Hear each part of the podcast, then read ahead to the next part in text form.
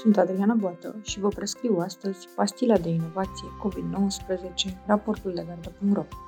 Pacienții cu cancer sunt mai susceptibili în fața infecției COVID-19 decât populația generală din cauza imunosupresiei produse de cancer în sine, dar și de tratamentele antineoplazice, precum chimioterapia.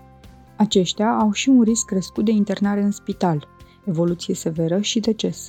Durata până la apariția evenimentelor severe este mai scurtă.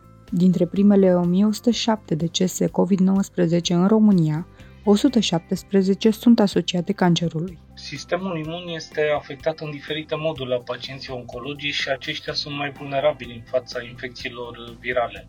Persoanele imunodeprimate, indiferent de vârstă, reprezintă un grup vulnerabil pentru agravarea infecției.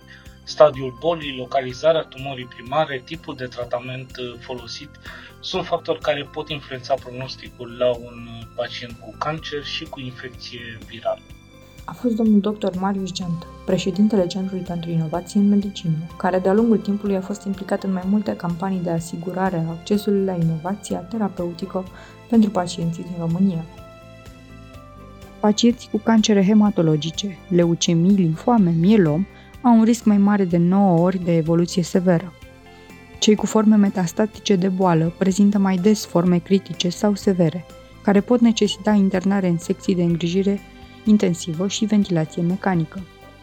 Și tipul de tratament oncologic urmat înainte de debutul simptomelor COVID-19 influențează supraviețuirea.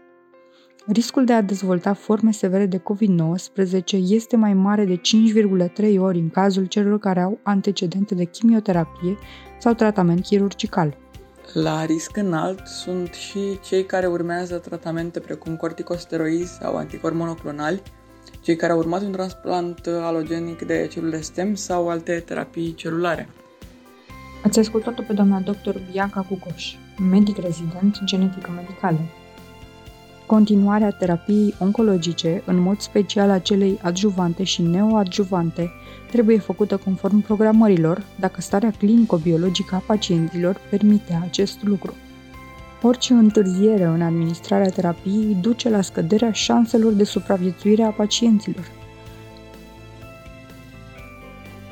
Cancerul pulmonar este pe primul loc în România, atât ca număr de cazuri, cât și ca număr de decese. Planul de tratament pentru cei peste 200.000 de pacienți români trebuie să ia în considerare atât riscul de evoluție severă COVID-19, cât și riscul amânării sau modificării schemei terapeutice.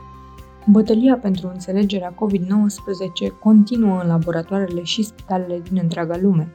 Pastila de inovație COVID-19 vă ține la curent în fiecare săptămână cu fascinanta lume a științei din jurul SARS-CoV-2.